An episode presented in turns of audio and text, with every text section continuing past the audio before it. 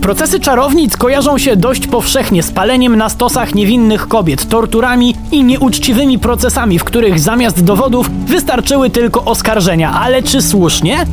Oczywiście, że tak. Procesy czarownic to jedna z najgłupszych rzeczy, jakie się w historii wydarzyły i przy okazji jedna z najczarniejszych kart w dziejach zarówno Kościoła, jak i generalnie Europy. Chociaż w innych miejscach świata też się domniemanym czarownicom dostało. Kiedy to wszystko się zaczęło i kto rozpoczął polowanie na czarownicę? Przy mikrofonie Wojtek Drewniak, pora na program w Drewniakach przez świat.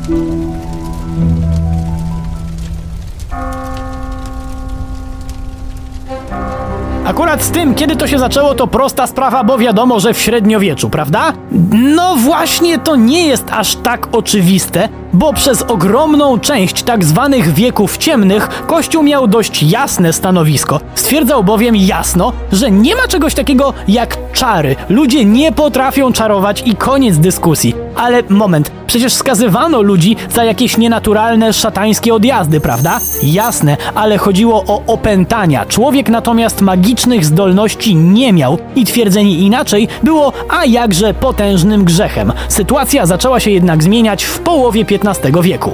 Wielu duchownych zaczęło wierzyć, że ludzie potrafią czarować w porozumieniu z diabłem, żeby ten za ich pomocą obalił kościół. Ciężkim grzechem zaczynało powoli być teraz niewierzenie w magię i pewnie ogarnięty papież ustawiłby swoich podopiecznych w szeregu. Pech jednak chciał, że akurat wtedy głową kościoła był Innocenty VIII, który był dość potężnym fanem teorii o istnieniu ludzi posiadających ponadprzeciętne diabelskie moce. Napisał tak. Doszły nas ostatnio wieści, że w północnych Niemczech, jak też w okolicach Moguncji, Kolonii, Trewiru, wiele osób popadło w moc diabłów, a dzięki czarom, urokom, zaklęciom lub innym ohydnym praktykom zabijało dziadki w łonie matczynym, odbierało potomstwo bydłu, niweczyło płody ziemi i owoce na drzewach. Co więcej, papież dość otwarcie zachęcał do ścigania takich osób i to wszystko zawarł w bulli z 1484 roku. To jednak nie była najważniejsza publikacja. Prawdziwą nagonkę rozpętała księga Młot na czarownicę, która ukazała się dwa lata później ku zachwytowi Innocentego VIII.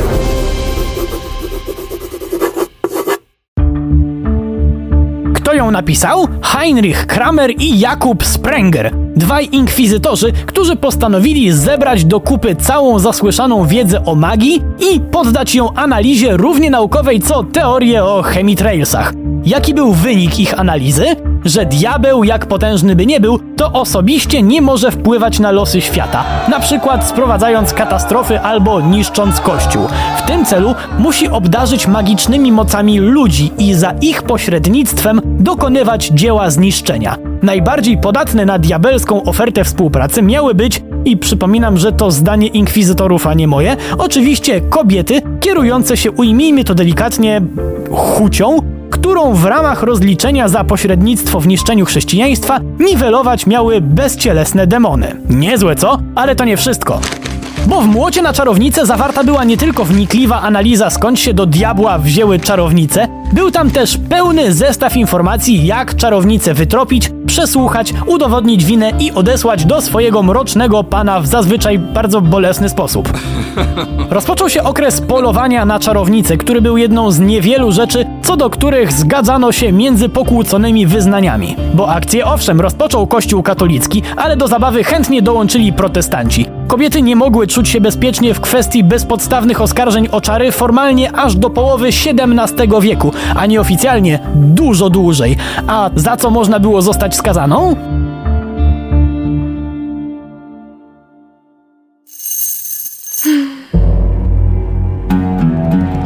sumie to za wszystko, bo nie trzeba było dowodów, wystarczyły zeznania świadków. Często kobieta szła pod sąd przez takie głupoty, że aż ciężko w to uwierzyć. Niektóre za to, że zajmowały się ziołolecznictwem, inne za to, że odebrały poród. Chora akcja miała też miejsce w Würzburgu, gdzie ktoś zauważył kilka kobiet cichcem udających się do winiarni. Pierwsza myśl większości z nas była taka, że pewnie chciały się napić wina, prawda? Albo ewentualnie ukraść, ale nie, świadek albo już odpowiednia komisja uznała, że kobiety szły spotkać się z diabłem. Na jakiej podstawie? Na żadnej. Już mówiłem, że nikt sobie dowodami głowy nie zaprzątał.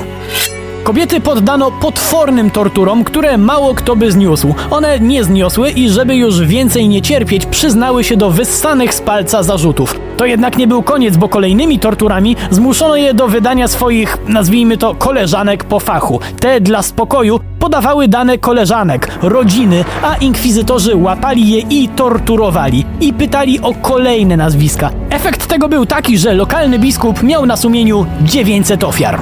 Egzekucje odbywały się co wtorek, przynajmniej po 15 domniemanych czarownic. Jego koledzy po fachu też mieli dość niesympatyczne statystyki. W ciągu 10 lat biskup Bambergu posłał na śmierć jakieś 600 osób, a arcybiskup Trewiru w 6 lat prawie 370. A jak się sprawy miały na naszych ziemiach? O tym opowiem już w kolejnym naszym spotkaniu. Przy mikrofonie był Wojtek Drewniak. Do usłyszenia.